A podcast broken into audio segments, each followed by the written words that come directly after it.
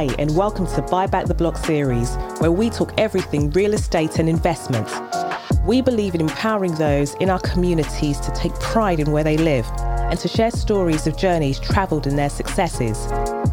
We believe every journey is unique, but also important as it provides an opportunity for those in the community to learn and progress through the experiences of others. There is infinite power that exists through collectively working together. Hello, and welcome to the Buy Back the Block series. Today, got a good friend of mine, Eddie Dujon. He's a property developer and investor operating in London, and I've seen some wonderful developments that have come from him. I would like to know what makes him tick within the property world. For me, I've seen guys that are doing stuff, but I must say that Eddie's stuff has really been exceptional. Thank you. Um, looking at properties that he has developed within the Mill Hill part of London. And it seems like a lot of the stuff that I've seen from him has been high end. So we're talking from the 700 to 1.5 million pound houses from the ground up in developments. And I'd like to know how he's basically got into the game and has continued to reinvent himself and stay relevant within the property world. So, first and foremost, thank you for actually being on the podcast today. Thank you for having me. Yeah, absolutely. First, first and foremost, I'd like to know who, who are who are you, Eddie? Right. So my name's Eddie Dujon.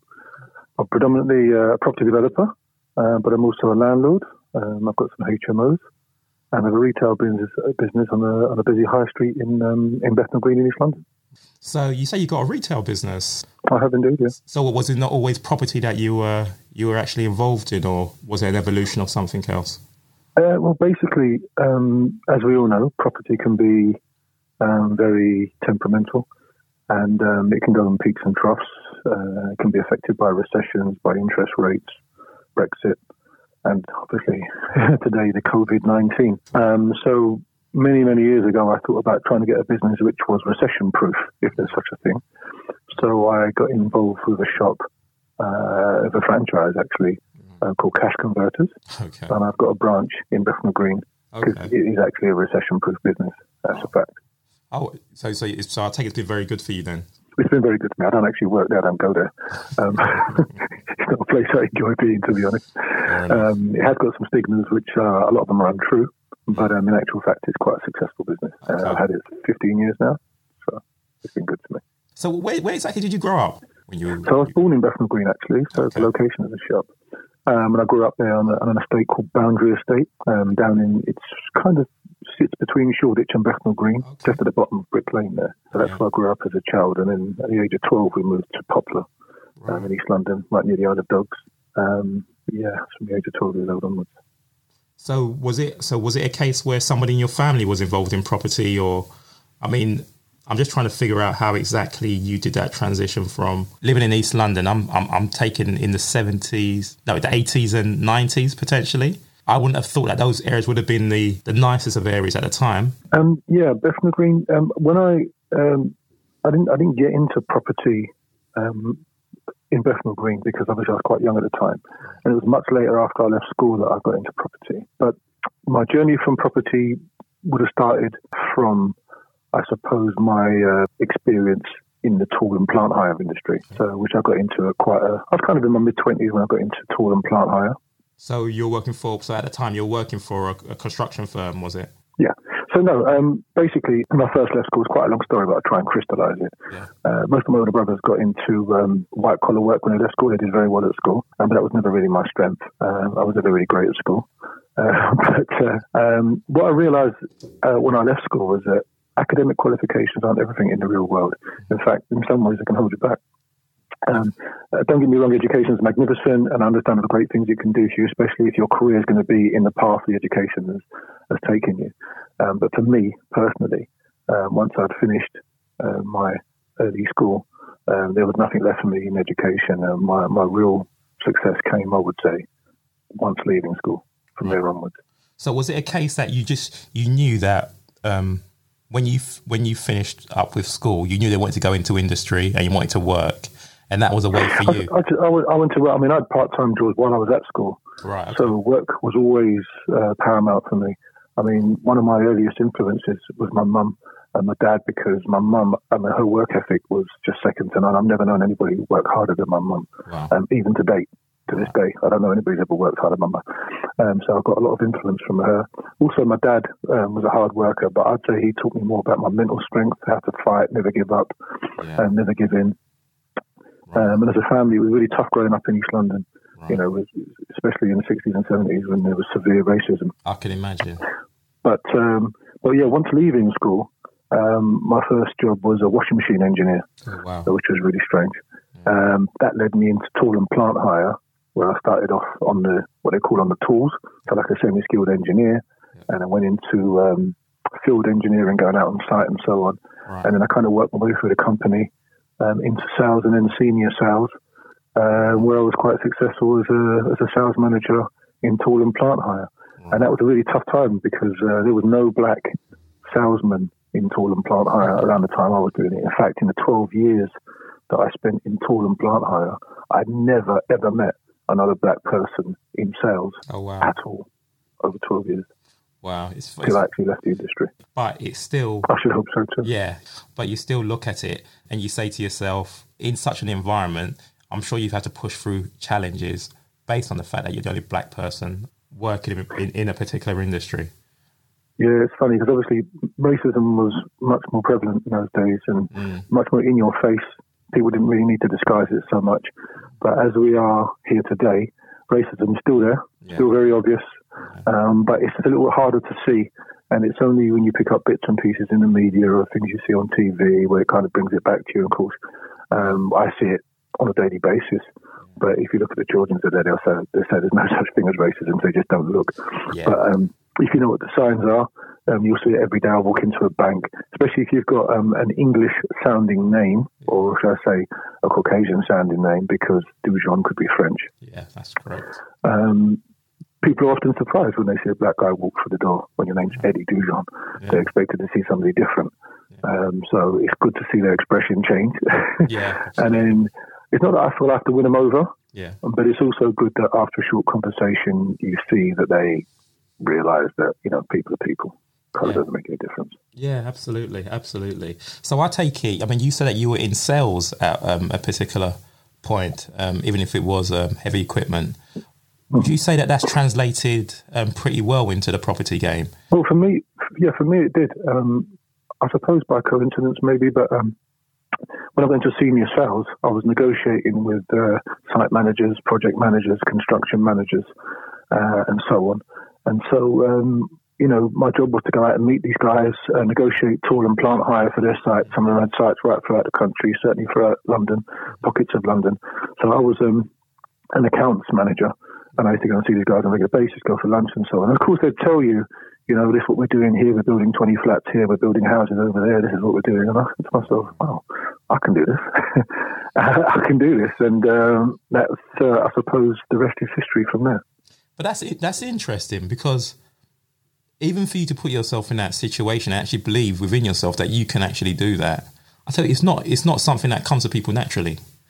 Um, I don't think I, I, don't think I'm anything special. I think if we if we look around at ourselves as, uh, as black people, and I have to talk about black people because they're the ones I'm more familiar with, and they're mm-hmm. the ones that I I'm keen to see do well. Mm-hmm. Um, and I think that sometimes we can, you know, we, we can we can I'll say lift a good horse in the mouth, but we can see these opportunities and just not take advantage. Yeah. Um, and I, I, believe that we've got so much talent amongst our own selves, brothers, sisters, sons, daughters, nephews, nieces. Yeah. We don't always take advantage. And I'm the kind of person that if I see something and I believe I can do it, I'll go for it. It's as simple as that. I'll go for it. I don't stop. And um, and um, the bigger the challenge, the more determination um, you'll get from me until I get that uh, until I get it completed. Yeah, absolutely. So you say that you made a transition again from um, selling of uh, equipment into uh, development. Uh, uh, did you actually go from? Was it a case of um, the transition was you straight started building from the ground up, or was it a case where you started dealing with refurbishments first, uh, maybe rental properties before you actually started getting onto the bigger, more juicy uh, pieces of work? Yeah, so so once I once I um, once I kind of got a grasp of the idea that I was going to get into property, um, you look at where you can start obviously I had no money at the time, so um, I got I got a small flat first and foremost. I did it up. I rented it for a small while, uh, a couple of years, and then I sold it and made seventy eight thousand. I think from the first property that I sold. Oh wow! And I thought, wow, this this this really works. I mean, that was a lot of money back then. Yeah, um, so I then bought a small plot of land in Cambridge Heath Road. Oh, wow. um, where I got planning permission myself to build four flats, and I had absolutely no idea what I was doing other than what I've seen on the flat. Wow. Um, but uh, managed to get through it, and uh, you know, it cost me about 120 grand to build these four flats, and the flats sold for 160, 170,000 each. So the project done really, really well. And it's at that stage I took some money and invested in the cash converters business that I mentioned earlier, yeah. just around the corner at Bethnal Green. Found my own site, wow. um, took on all the staff, and now I handed it over to a partner that runs it on my behalf. So would you would you say that getting to property back in those days was easier than it is now, or would you say it's the same sort of complexity that exists? It's one of those things where there's never, you know, people always say, when's a good time to get into property? There's never a good time. There's never a bad time. You just got to get into it. You just got to say, I'm doing it and start. You know, if you, if you wait, um, if you wait, that opportunity is never going to come along because people will say, oh, when I finish studying, or when I've left school, or when I pass my driving test, or after I get married, or after I've done this, or after that. There's always a reason not to do something. Yeah. Yeah. What you got to do is say, you know, I'm doing it and start. Yeah. And if you put one foot in front of the other, that's the way to start. Yeah. You, you, know what? I, com- I'm, I'm, i completely agree with you there. I mean, I've got I've got this saying: um, people will look for a hundred reasons. Uh, uh, uh, not yeah, not to do something. You need to find hundred and one reasons why you should, because there's always yeah. there's there's never actually going to be a perfect time for a situation. You just have to have more determination in making making sure that you actually want to execute and do what you want to do. Absolutely. So, and you know, you know, there's there's so much talent in our community, so much talent, and it's just not tapped. I know it's not tapped yeah. because, again, you know, this is not me patting myself on the back. I'm definitely not the most talented out there, um, and if I've managed to to be able to find some success, then I know there's others that'll be able to find as much and more if they, you know, if they really want to apply themselves to doing it. Yeah. yeah. But it does take hard work and determination. It's not a free ride. Yeah, absolutely. There's, there's, there's no there's no other way to uh, to get through mm-hmm. it. Um, so let me ask this. Let me ask this question too. Um, do you do anything like internationally, or is, you, is all your stuff actually based in in, in, in, in the UK? Well, well, as we heard earlier, um, the um, the retail business I've got is in Bethnal Green, so that's that's in East London. Uh, my HMOs are in Canary Wharf, okay. so I've got some rental properties down there, some houses yeah. that I rent down there. Um, but my sites tend to be North London, East London. Right. Okay. I've projects in Canary Wharf, Bethnal Green, Stoke Newington, Walthamstow, so and as far afield as places like Brookman's Park. And I've just completed four big projects in Mill Hill. So, right, okay. Yeah. So I take it you. So I'd say mostly North London and East London. Right. Okay.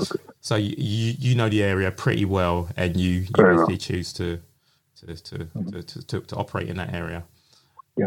Okay, okay. So w- would you say that for any up and coming developer, is that that would be the best approach to go with, to stick to within an area that you actually know and actually absolutely. Yeah, I mean it's always better than ever, you know. So I'd stick I'd stick with an area you're familiar with, somewhere you know, the resale prices, that's the golden word, the resale prices. That's yeah. that, at the end of the day, your business will stand and fall on when you can sell or whether you can sell those properties unless you intend to hold them.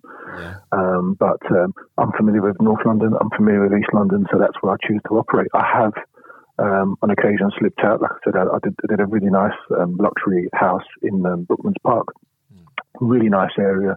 A lot of footballers live around that way, oh, wow. and we did we did well. You know, it was a it was a step out from a normal stomping ground, but um, you know we did we did a good job. The house sold straight away, and we did really well from it. But I, I much prefer to stick in areas that I know and I'm, I'm familiar with. It's strange because um, I work with investors now as well, and um, I spend a lot of time in Dubai. I've got some investors uh, from Dubai, and they're not interested in investing in Dubai. They want to they want to invest in London. They see London as the big market. So um, you know, that's why I work with them. They want to they want to do stuff over here, and, and I'm happy to help them do it. And what is it? What, what, why do you think that is? Is it is it is it is it the prestige that actually sits behind? Um... No, because I think the market is more steady in London, uh, particularly in London. I'm not saying the UK, but particularly in London. Um, than it is in Dubai. I think Dubai, the bubble's going to burst because they've overdeveloped. It's a beautiful place to go and see. Yeah. It's not everybody's cup of tea, but it's a beautiful place to go and see. Um, but the market's saturated with properties. I mean, everywhere you turn, there's sky rises mm. all over the place.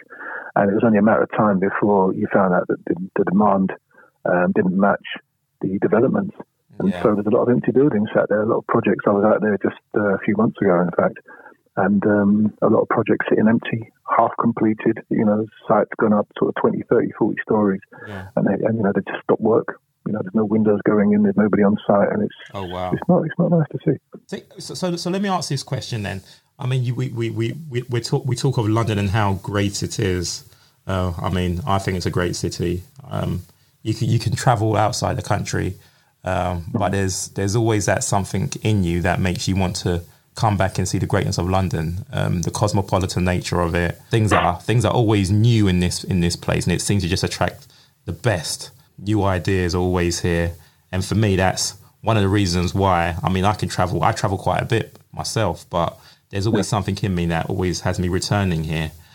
But No place like home. no, no, definitely, definitely, definitely not. Definitely not. Well, yeah, it's, I know uh, it's, it's uh, for me. It's true anyway. Um, I was born here, raised here. Yeah. Um, I've travelled well. I've been to Ghana. I've Yeah. been to. I was very recently. I was out in Gambia with a very close friend of mine. He's a huge property developer, lovely guy as well. Yeah. Um, who I respect enormously. Called David Bogan. Yeah. and he invited me out there where he's got some huge projects, you know, massive projects. Um, but again, you know, I, I, I always aim to work in areas that I'm familiar with. It's not that I wouldn't work in areas um, outside of that. So it's not that I wouldn't work in a place like Gambia or, or in um, or Ghana, but it's just that I wouldn't go looking for a project there. I'd look for a project in a place that I'm familiar with. No, absolutely. A place I'm familiar with is where I was born and where I was raised and where I understand the market. Yeah, yeah, absolutely, absolutely. So, so this, this, I mean, that that that sort of uh, leads on to um, my next question. People like to develop where they they know, but in current climates, things have changed slightly. Um, you know, we've we've we've got we've got Brexit that has um, happened and was at the forefront of our one of our biggest challenges. Um, and and and in recent times, to add to the complexity that exists within our market, um, we've now got COVID nineteen that we're trying to contend with. Um, One of the things I ask myself is, where do we go to from here? I mean, I, w- I would say that uh, if you'd asked me this question in Jan- in January, I was all go. I mean, I was I was both both feet in, saying it's going to be a fantastic year, and it was, and and, and the year started out in that manner. Now with COVID nineteen, I'm I'm I'm sort of not sure if it will be as good as um, I expect it to. What what what what's what's your expectations of the of the of the market, the property market per se, um, in the UK? Um, yeah, I've got my views on this, and um, I've been speaking to some of my opposite numbers. Um, some guys like David, who I mentioned earlier, Stephen, who does a lot of property development in Mayfair, and these guys are like multi-millionaires. They're, you know, they've got huge property portfolio. They understand the market really well. So we talk regularly, and and I, you know, and we, and we converse about where we think the market's going, um, and it's not looking good. You know, the market's looking really, really bleak at the moment. Um, I think the property development market would continue, but I, for one, will be changing my model, and I will, I will I'll be looking to hold rather than to sell. 'Cause my model has been, I'd say, 85, maybe 90 percent is I would develop and I would sell my project. Um, I've kept a few, um, but I'm going to be changing that model to holding a lot more. I think. And um, I'll be looking to retain blocks. So if I build sort of ten flats rather than sell them off, I'm gonna I'm gonna keep the whole lot and rent them, and then um, off to build another one and do the same again and try and build up a big, uh, you know, a, a huge portfolio um, of rentals. I will still develop um, with a view to sell, but I'm gonna certainly focus more on the on the holding market as we go forward. So, But I I'm still going to develop. I'm not going to be put off by COVID. yeah, Um, I'm not going to be put off by um, by Brexit yeah, or by interest rates or anything else because there's always a market, and that's the good thing about London. There's always a market. The demand is huge. Yeah. It will always be huge. yeah, Um, and even when the even when the, the sales market dies, the um, the rental market um, strengthens Yeah, um, because people have got to live somewhere, and this uh, this country is saturated with people. So the demand is always going to be there, in my opinion. yeah, yeah, yeah. I hear you on that. So, I mean, yeah. So you've, uh, yeah. So, so, so, so, in your opinion, you're not really expecting. Uh, it's not going to boom the way it was before. We're going to have to ch- slightly switch up on our strategies. Does that mean that, in your opinion, you're expecting uh, potentially a drop in price of uh, maybe residential properties? Oh, uh, I am, yeah. And this is where I think we need to be careful because the way this would affect somebody like myself is that, well, as normally look at a project and say, okay, then Um, I'm building a property that's got a GDV. GDV is a gross development value, so this is what the property is going to be worth once we've finished development. Let's just use some round numbers. I see a project and I'm going to sell this project for three million, where it's built up of houses, flats, or whatever. Um, and I'm looking at saying, okay, um, we're going to buy that project for a million pounds. We're going to spend a million pounds developing it. So there's a million pounds profit, just using round numbers. Yeah. We've got a GDV of three million. That's what I'm aiming for. Um, 18 months, two years down the line when we reach sales. Now, if I start, if I set out my stall with those figures in mind, and then 18 months, two years down the line, I can't, I can't achieve those figures. I'm going to be stuck around uh, with, with, with, a huge debt around my neck, which I've got to try and dispose of with my sales. If the property is devalued significantly, significantly over that two-year period, um, then I'll be left, uh, left with a, a, huge problem. If I'm looking to um, to uh, to re- refinance those those houses or flats to make them into a, a, rental portfolio, then there could be problems because if we can't get the valuations of the three million, for example, um, and, and they only revalue at 2.3 or 2.4 million, then I can't dispose of my initial debt. Then I'll be left with a, with a huge problem. And I think this is where a lot of people that are looking at development could catch a cold if they're not careful. Right. Okay. So, so that if that's the case, and that means that again, in the case of the purchasing of sites or, or, or properties, you have to go in with the with the view that you're you, you're looking for discounts. So, so the difficulty is going to be now to to look at a project.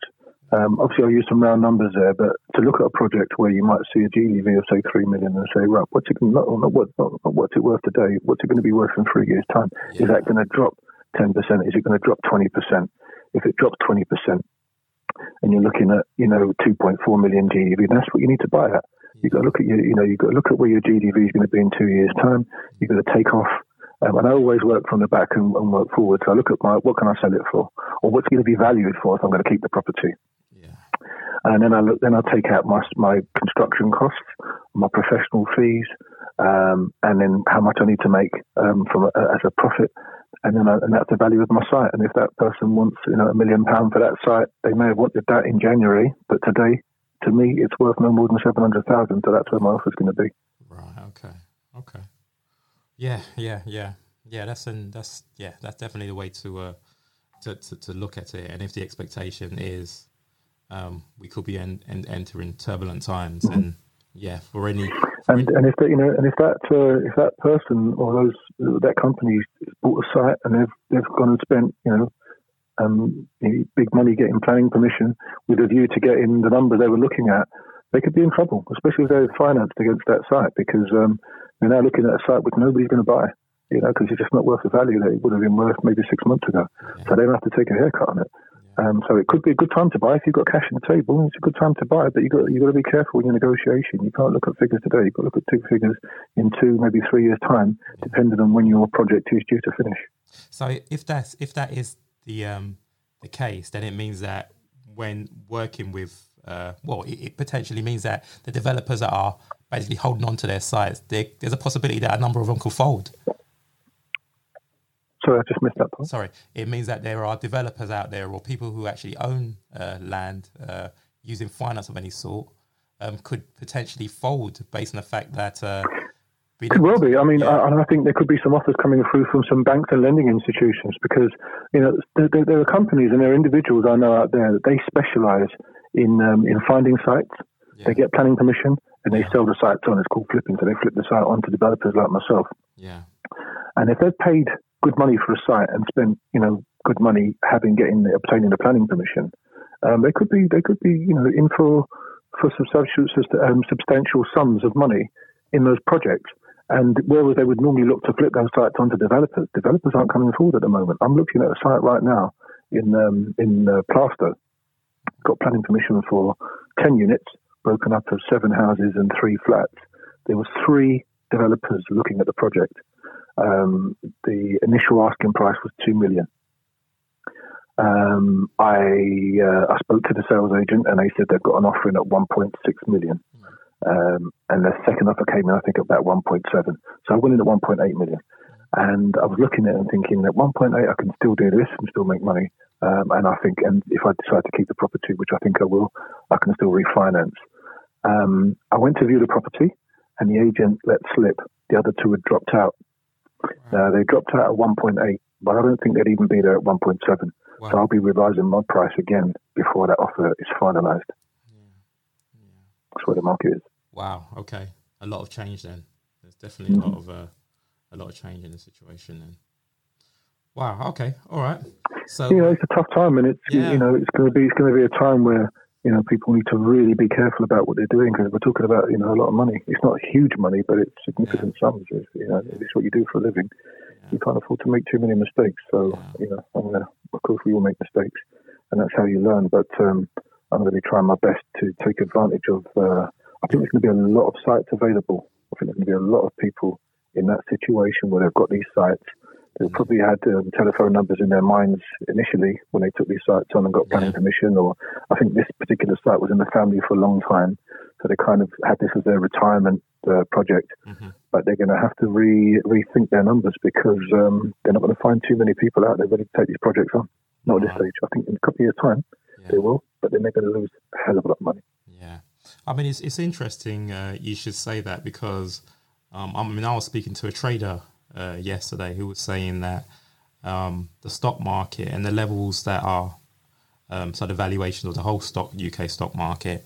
Um, when he was comparing um, valuations coming back, he was saying for certain companies uh, he hadn't seen those levels since 2008, which was uh, pretty much the um, the, the, the 2008 uh, financial uh, uh, crisis. So you yeah. ask you ask yourself if we are we are going back into that sort of uh, that sort of bearish market um, where there are still mm. deals out there, but you've just got to search. Um, I think it's a sign. That, I think it's a sign of the times. But then I'm hearing, by the same token, that there are companies in China now that are absolutely going for the roof, where they're uh, manufacturing face masks, sanitizers. Yeah. Um, so I know there's a lot of conspiracy theories out there, um, but um, you know, one man's uh, feast is another man's uh, detriment. Yeah. So Exactly. You've got to you've got to look where there's opportunities in this. It's an awful market. It's a terrible time. Nobody wants to see this. Yeah. Um, this COVID nineteen spreading. Everyone wants to see it come to an end so we can get back on with our lives. Yeah, but you've got to look at you've got to look at where we are today. And if there's any advantages that can be taken from this situation, we've got to try and look to get in there because somebody's going to get in there. Yeah. And so why, why, why shouldn't it be us? Yeah, um, you know, like I said, I'm sure I'll speak for everybody when I say we all want this to be finished as soon as possible with as few fatalities as, as possible. Absolutely. Um, but if there's any uh, advantages to be taken from this horrible situation, then you know why shouldn't we take it as well as anybody else? Yeah, absolutely. That's that's absolutely the truth. That's absolutely the truth. But you know what? I, I was also thinking uh, too in the case of um, so um, novice developers or people that are actually trying to get into the game now I mean, we, we, we talk about potentially uh, the, the, the, amount of risk that is uh, around the corner, but it also means that um, if things are actually end up going the way we expect them to, it means that there's there's lower points and more wriggle for negotiation. So yeah, depending on yeah, depending absolutely. on yeah, depending on your capital or the amount of money that you've actually got to invest, you can you might be able to get yourself a deal. Yeah, exactly what I was saying earlier. I think there will be some deals coming around, um, and that old saying comes back: "Cash is king." And I think if you've got money, or you can obtain money through finance, um, then there's going to be some good deals. I think there can be some really good deals coming along. You must have to be sit tight for a little while and let this thing blow over. Um, and even if that's that site I'm looking at in uh, in Plaistow, even if I do uh, move on it, and I, and I think I will be moving on it, but even if I do, it's going to be with an exchange and my completion will be when this market returns and we can go back to work. Um, because, you know, you can imagine in the situation where I bought the site and I've got a load of builders standing there and they can't get on site because of restrictions on work. So we've got to wait till this thing blows over before we can get back to some kind of yeah, normality. normality. That's true. That's true. That's true. Yeah, definitely. I mean, you know, I think the word of the day is unprecedented. I don't think, you know, this was not, I don't think there's never ever been a situation like this worldwide. Yeah. It's it's worse than a film. Um, you know, entire countries on complete lockdown. It's never ever been seen, and hopefully will never be seen again. So we're all at a learning curve. We're all here um, waiting for instructions from the government and from the authorities and from the healthcare system as to how we're going to progress. Um, but it's only once this comes to some sort of control or decline that we can consider going back to work. Other than that, I think majority of people are just trying to survive from home yeah. where they can. I mean, it's a, it's, a, it's amazing number of people who've um, lost their jobs. I've never seen a, a, a, run like that, uh, pretty much. I mean, I knew that um, there were going to be some, I mean, a number of people be impacted, but it's the quickness in which organizations soon decided mm. that, hey, they're laying off, they're laying off staff. They didn't even wait for, for, for the dust to settle on this one. Um, yeah. Soon as, soon as, soon as, uh, soon as COVID 19 turned up, it was like, yeah, we, we, everything's on yeah. hold. I mean, nothing, nothing the impact of the impact around the world is just it's just unbelievable. Yeah. The Premier League shut down, um, all sports suspended, Formula One, rugby, cricket, golf, everything's on a hold. And that's just the sporting world, business world as well, and restaurants, nightclubs, you know, promotions, everything is just at a dead standstill. The travel industry is going to be murdered. I mean, could you imagine the impact on the travel industry now? No that. planes in the air. Yeah. So I've heard, I've heard um, Virgin laying off 30 percent of their staff. Yeah. Um, British Airways won't be long to follow. Yeah. Um, you know how the smaller airlines are going to survive. You know the EasyJets and the Ryanairs. God knows how they're going to survive. The travel agencies, the hotel industry. Airbnb, impact. Airbnb, impact is going to be service accommodation. Airbnb. I mean, yeah. if, they, if they make it through this, I'd be amazed. Yeah, yeah, yeah. I mean, it's interesting because uh, I mean, I'm into Airbnb in a big way, and I've got a number of friends, and it was like universally the amount of mm-hmm. cancellations that came through. Yeah. Um, you're like, wow, this is this is this is really taking a take. I mean, put, put putting a hit on the industry, uh, mm. pretty much. But well, well you know, I mean, as you know, I'm, I'm, a landlord too, so not not in the Airbnb um, field, but in exactly the same way. I've got properties, and you know that means I've got uh, I've got tenants and tenants Absolutely. rent. And if they haven't got work, they can't pay. They can't pay. And there's a law that's been passed recently saying you can't have any evictions. So yeah, until this is passed, uh, we're all going to be, you know, we're all going to be feeling the impact. No yeah. one's escaping. Yeah, that's true. That's true. Anyway, let, us go. Let's go into something just a slightly bit more uh, lighter, um, mm-hmm. with all this doom and gloom that we're talking about. But mm-hmm. so, so, so one of one of my questions is, you're not a builder yourself, though, in the sense of you are not a you're not. You're, you're no, I'm not an industry professional. Yeah, I never exactly. have been. Um, exactly. Um, and yeah, you're right. I didn't come from a background of, uh, of a, as a plasterer or a bricklayer or electrician, plumber, yeah. or whatever. No, I just came from a position of what I would say of a. Um, I'd say I come from. Um, I'd say I come from an area of creativity, right? Okay, and uh, maybe sales. And I think that's the strength that I bring to this. But I, I think this, this, again, I think this reinforces what I said about education. This is not me knocking education. Education is a magnificent thing. Um, but I think um, you're kind of, in school, I think you're kind of shoehorned into believing that, you know, um, once you leave school, you got a further education, and you go into college, and you go to university, and you kind of get shoehorned into an industry. And I, I don't always think that's the way. I think sometimes you should be looking at saying that, look, you know, maybe I can do something for myself. Why should I go and work for somebody else? Why should I be somebody else's uh, go for? Why can't I go and open my own business? I don't think we were ever told that at school. I certainly wasn't told that at school. Yeah, I was never told at school, you know, at school you should go out and open a business. You should try and do something for yourself. You should try employing people rather than be the person who's employed. Yeah. Something we're not taught at school. Yeah. Um, and I found that, you know, again, from my own experience, um, I, I, didn't want to be shoehorned into an industry like I've seen a lot of people be doing. And I've seen, I've got friends that have been working at local authority, been working there like 29, 30 years. Wow. And they, you know, at the end of it, they, you know, they've had a, you know, they, they've got a great career. That's, that's good for them. And, but, you know, they're kind of, at home, they're getting ready to retire now. They're at the age where they're getting ready to retire. Mm-hmm. And all they've got to look forward to is paying off their mortgage. And that's it. That's it. You know, we're kind of told that we spend half our life you know, half your life saving for a house, the second half of your life paying for it, and that's what we're told is success. To me, I think there's more out there. Out I think there's a lot more out there, yeah. and I don't think not having experience, you know, not being a bricklayer, not being a carpenter, shouldn't mean you can't be a property developer. Right. In the same way, um, not being a pilot shouldn't mean you can't have your own airline. Yeah, absolutely. why should it stop Richard Branson? I don't think he's a pilot. He's got his yeah. airline. Yeah. So exactly. why should it stop anybody else? Yeah, exactly. So, so, so, so, if if you're not a builder, um, and you've never actually, well, yeah, you never, you never, you never been in the trade itself. Mm-hmm. Is, it, is, is it a team of people that you do? You have like a team of um, builders that you that you that you normally work with, or is it a case that you just um, you just use people or use building firms whenever you get a project? Well, again, it's a bit of a loose one because, like you said, I wasn't in the trade. I wasn't a tradesman, Yeah. but I was in the trade Yeah. because I was in the construction trade. I was in the tool hire and plant Yeah, hire. yeah, So I was dealing with plasterers, I was dealing with electricians, I was dealing with plumbers, I was dealing with carpenters, roofers, ground workers, and so on, civil engineers.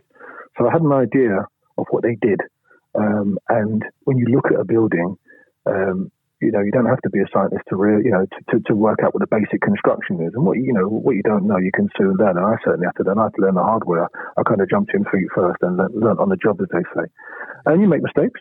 I'll make mistakes, and anybody else going into this will make mistakes. But you learn from those mistakes and you don't repeat them on absolutely. their way to success. Um, Okay. I think you know, I think the only thing I would say is that I'm, it's getting more and more difficult to make money from property development because people know how much money can be made, so they're trying to squeeze the margins all the time. Um, but this is where you've got to be brave and you've got to be strong and you've got to be confident and you've got to go through uh, what you have to to uh, to make sure you come out on top. You know. I mean, as far as as far as other things like rental are concerned, I mean, I think it's very straightforward. Mm. You buy a property, you make sure that the rental income um, exceeds your your mortgage. So it's quite it's really straightforward, Yeah. and um, you just try and make sure you maximise what you can get for your rental, and you minimise what you have to pay on your mortgage, um, and that's your that's your job done. That's your job You're, done. you're never going to struggle to rent a property in London. You're just never going to struggle. I've been a landlord for 20 odd years and I've never had a property empty, ever. Market Mm. Yeah, saturated. yeah, that's the truth. I mean. London has been pretty good to uh, to landlords.